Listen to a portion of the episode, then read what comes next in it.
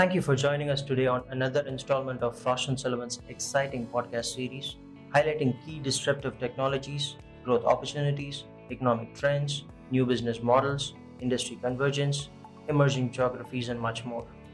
I'm Vasant Raj, industry analyst with the Mobility Research Team, and today I'll be talking about a recent research on selected automotive parts for passenger cars and light trucks in North America.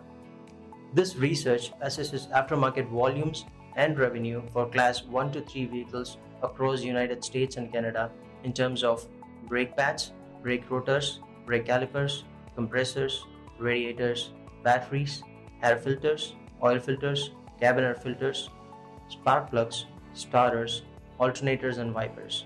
Additionally, it provides average unit price, distribution channel share, and supplier market share for the respective product categories.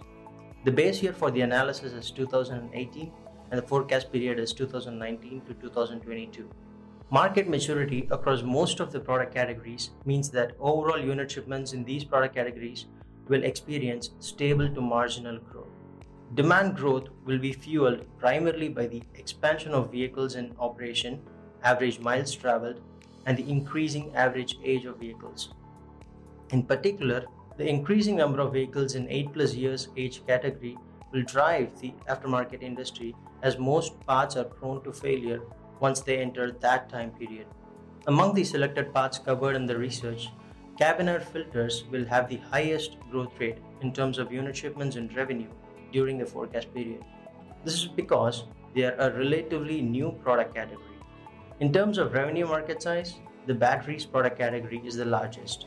Barring a few product categories like batteries, warehouse distributors are the dominant channel partner across the other product categories. Retailers and original equipment sales channel are the major channel partners, followed by e retail.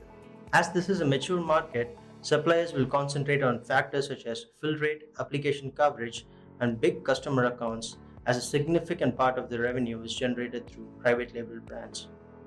In addition to key market metrics, the research also discusses important industry trends with respect to each product category, such as acquisition mergers, new product launches, product line changes, and infrastructure developments and their impact on the aftermarket. Also included in the research is a retail supplier matrix that is, who supplies to which channel partner for major retailers and distributors in all product categories. This provides a snapshot of brand offerings of major retailers and distributors. On that note, I hope you have enjoyed this session. Please join us for future podcasts and become a member of Frost & Sullivan's by emailing us at digital at frost.com. Thank you for your time.